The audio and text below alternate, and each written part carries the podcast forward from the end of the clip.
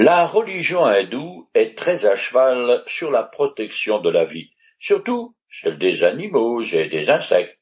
Pour cette raison, les hindous sont végétariens. Par contre, la vie des êtres humains ne semble pas avoir tellement d'importance. Dans le christianisme, c'est exactement l'inverse. On peut manger de la viande, ce qui ne veut pas dire faire des massacres pour se distraire.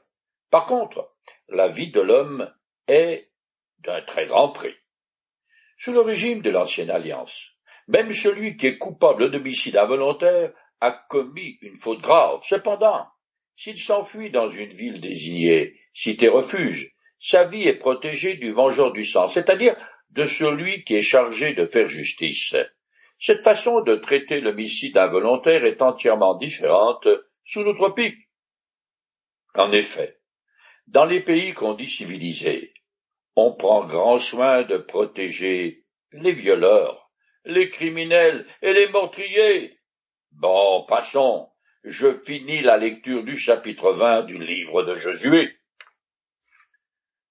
L'homicide s'enfuira donc dans l'une de ces villes et s'arrêtera à l'entrée de la porte pour exposer son cas au responsable de la ville. Celui-ci l'admettront auprès d'eux dans la ville et lui attribueront un lieu, et il habitera là, chez eux. Si l'homme chargé de punir le crime le poursuit, ils ne lui livreront pas le meurtrier, puisque c'est par inadvertance qu'il a tué la personne, sans avoir jamais éprouvé de haine pour elle. Il restera dans cette ville jusqu'à ce qu'il comparaisse devant l'Assemblée pour être jugé et jusqu'à la mort du grand prêtre en fonction de cette époque-là, à cela, il pourra retourner dans sa maison, dans sa ville d'origine, car c'est celle dont il s'était enfui. Des villes furent désignées pour servir de refuge à tout Israélite et aux étrangers séjournant parmi eux.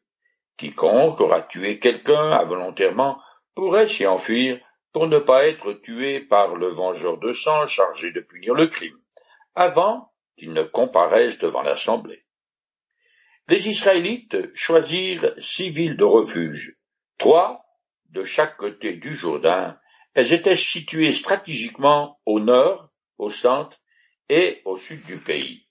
La fuite dans l'une d'entre elles ne met pas le meurtrier à l'abri de la justice, mais elle le protège contre l'homme chargé de punir le crime pendant toute la période que dure l'enquête, et après, s'il est reconnu innocent d'homicide volontaire. Le coupable arrive donc aux portes de la cité refuge et explique son cas, ce qui s'est passé aux anciens de la ville qui siègent là en permanence et qui font office de juge. On accorde alors l'asile aux fuyards jusqu'à ce qu'un jugement en bonne et due forme soit prononcé. S'il est reconnu coupable d'homicide involontaire, la ville de refuge devient sa résidence permanente dont il ne peut jamais sortir jusqu'à la mort du grand prêtre, comme je l'ai déjà dit. Après, cependant, il est libre de retourner dans ses possessions ancestrales. Mais il peut se trouver aussi exilé pendant des années, voire des décennies ou même décédé avant de pouvoir retourner chez lui. L'homicide involontaire est donc considéré comme une faute très grave et sanctionné par une sorte de bannissement. Cette pratique me concerne aussi, car, que je sois d'origine juive ou païenne, je fais partie de l'humanité qui a crucifié Jésus-Christ. Certes, les bourreaux romains et les religieux juifs qui l'ont condamné ont agi par ignorance, comme le dit d'ailleurs l'apôtre Pierre qui écrit. À présent, mes frères, je sais bien que vous avez agi sans savoir ce que vous faisiez, aussi bien vous que vos chefs. Cependant, et comme je le dis de temps en temps, l'ignorance n'est pas une excuse qui permet de se déculpabiliser devant Dieu. Tout comme le peuple juif au premier siècle, je suis moi aussi d'une certaine manière coupable d'homicide involontaire envers le Christ. En plus, je suis aussi sous la condamnation de Dieu pour avoir enfreint ses commandements moraux. Cependant, et malgré cette double accusation qui pèse sur moi, si je place ma confiance en la personne de Jésus, il devient ma ville de refuge, pour ainsi dire. Je me trouve alors en sécurité et j'échappe au jugement de Dieu. C'est ce que le Nouveau Testament enseigne. Je lis deux passages. Nous, dont le seul refuge a été de saisir l'espérance qui nous était proposée. Cette espérance, nous l'avons comme une encre solide et ferme pour notre âme. Elle pénètre au-delà du voile, là où Jésus est entré pour nous, comme un précurseur, devenu grand prêtre pour l'éternité. Maintenant donc, il n'y a plus de condamnation pour ceux qui sont unis à Jésus-Christ. Nous arrivons maintenant au chapitre 21 de Jésus qui concerne les descendants de la tribu de Lévi. Je commence à lire. Les chefs de groupe familial des Lévites vinrent trouver le prêtre Éliazar Josué, fils de Noun, et les chefs de groupe familial des autres tribus d'Israël à Silo. Dans le pays de Canaan, ils leur dirent, L'Éternel a ordonné par l'intermédiaire de Moïse de nous donner des villes pour nous, pour que nous y habitons, avec leurs terres attenantes, pour que nous y fassions paître notre bétail. Les Israélites prélevèrent donc sur leur patrimoine un certain nombre de villes avec leurs terres attenantes pour les donner aux Lévites conformément à l'ordre de l'Éternel.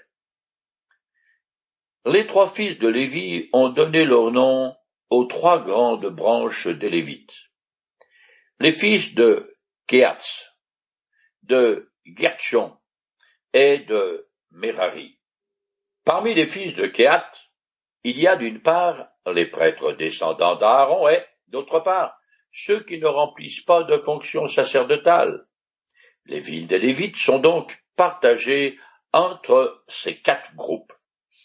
Les Lévites ne reçoivent pas de territoire en propre parce qu'ils doivent être disséminés dans toutes les autres tribus du fait qu'ils sont les représentants de la foi juive, les gardiens de la vie spirituelle de la nation, et qu'ils exercent un ministère cultuel qui est pour le bénéfice commun. Lévites et prêtres sont le liant religieux, la colle, pour ainsi dire, qui unit les treize tribus. On leur donne donc quarante-huit villes à partager, donc les six cités refuges. Elles sont réparties dans tout le pays avec des terres et des champs attenants. Les Lévites partagent ces villes avec les Israélites des autres tribus. Les premiers détails de cet arrangement ont été donnés à Moïse par l'Éternel dans le livre des Nombres. La suite du texte explique que les villes furent d'abord choisies et ensuite chacune des trois branches familiales de la tribu de Lévi, dont la lignée des prêtres, furent assignées à son lieu de résidence par tirage au sort. Je passe sur toutes les énumérations des noms et des lieux, et je continue plus loin. Au total, les Lévites reçurent quarante-huit villes avec les terres attenantes, dans les territoires des autres Israélites. Dix des quarante-huit villes sont à l'est du Jourdain. Cette dispersion de la tribu de Lévi a un motif religieux, comme je viens de le dire, mais comme je l'ai déjà dit, c'est aussi l'accomplissement de la malédiction prononcée sur eux par leur père Jacob. En effet, Lévi et Siméon avaient une sœur appelée Dina, qui était de la même mère. Cependant, Sichem, le fils du roi de la ville du coin, aussi appelé Sichem, la trouvait belle, l'a prise et l'a violée. Ensuite, il l'a demandée en mariage. Quand les deux frères ont appris tout cela, ils n'ont pas apprécié. Alors, ils ont monté un traquenard bien connu qui leur a permis, avec l'aide des autres frères, d'exterminer tous les habitants, hommes de la ville de Sichem, d'après leur père Jacob. Siméon et Lévi ont tapé trop fort, et c'est ce qui leur a attiré ces foudres. J'ai déjà noté que les descendants de Siméon émigreront dans le nord et disparaîtront dans d'autres tribus israélites. Quant à leur territoire, il sera absorbé par la tribu de Juda. Cependant, pour Lévi, s'il est vrai que la malédiction de son père Jacob est littéralement accomplie, les choses se sont passées différemment. En effet, lors de l'affaire du Vaudeur, une crise particulièrement grave, toute la tribu de Lévi s'est jointe à Moïse pour exécuter les milliers d'Israélites coupables d'idolâtrie.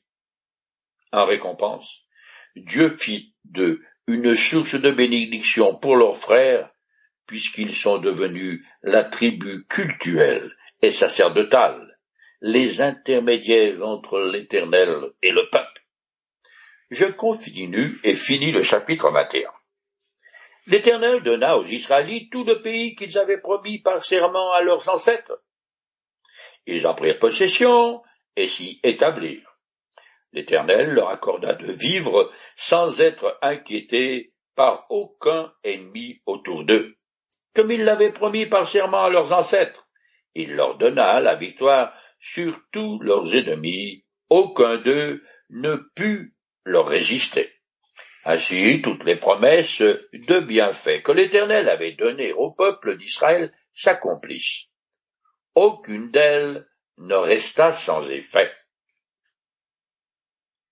C'est ainsi que se termine la deuxième et très longue partie du livre de Josué consacrée à l'allocation des territoires aux différentes tribus d'Israël. Cette brève conclusion concerne la conquête de la terre promise par les douze tribus combattantes. Elle s'attache à souligner que l'Éternel a tenu la promesse qu'il avait faite aux patriarches Abraham, Isaac et Jacob de donner le pays de Canaan à leurs descendants. Dieu a donc satisfait à toutes ses obligations.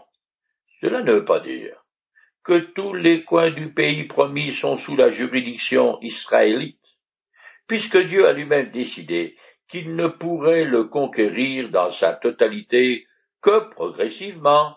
Je rappelle ce passage. C'est seulement petit à petit que l'Éternel ton Dieu chassera ces nations devant toi. Tu ne pourras pas les éliminer d'un seul coup, sinon les bêtes sauvages se multiplieraient dangereusement chez toi.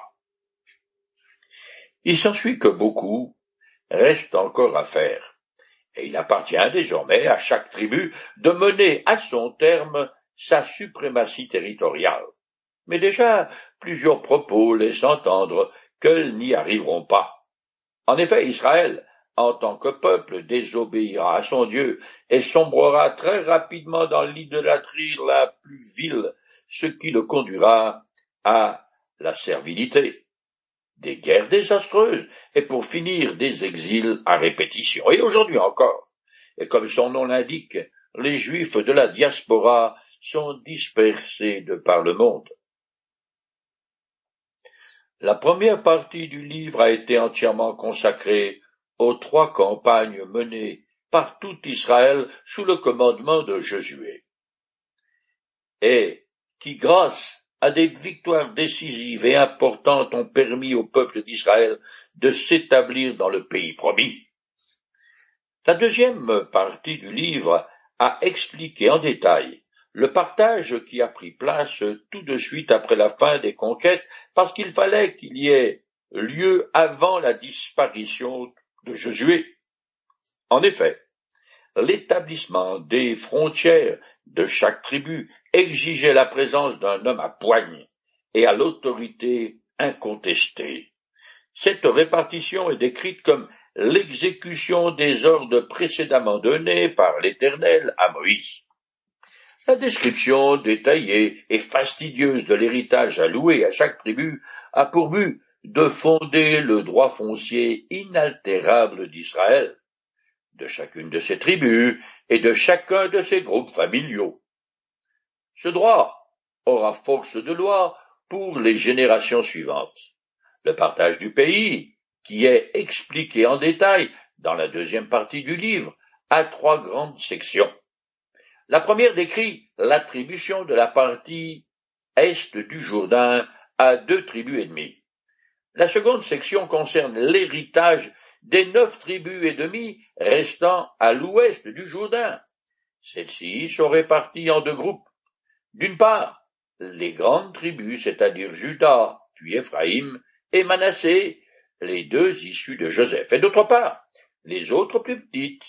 La troisième section décrit les quarante-huit villes, dont les cités refuges qui furent allouées aux Lévites. Nous arrivons au chapitre 22, où commence la troisième et dernière partie du livre consacré aux actions de Josué. Il va renvoyer chacun chez soi et régler une première dispute. Je commence à lire. Alors Josué réunit les hommes de Ruben, de Gad et de la demi-tribu de Manassé et leur dit Vous avez fait tout ce que Moïse, serviteur de l'Éternel, vous a ordonné, et vous avez obéi à tout ce que je vous ai commandé. Durant toutes ces années jusqu'à ce jour, vous n'avez pas abandonné vos compatriotes, et vous avez obéi fidèlement à l'ordre que l'Éternel vous avait donné. Maintenant, L'Éternel, votre Dieu, a accordé à vos compatriotes une existence paisible dans le pays, comme il leur, avait promis. Vous pourrez donc maintenant partir et rentrer dans le pays qui vous appartient et que Moïse, serviteur de l'Éternel, vous a donné en propriété de l'autre côté du Jourdain. Moïse avait effectivement demandé aux deux tribus et demi, installées à l'est du Jourdain, de se joindre aux autres Israélites pour la conquête de Canaan. Elles ont rempli leur devoir avec fidélité, et Josué, leur général, les félicite.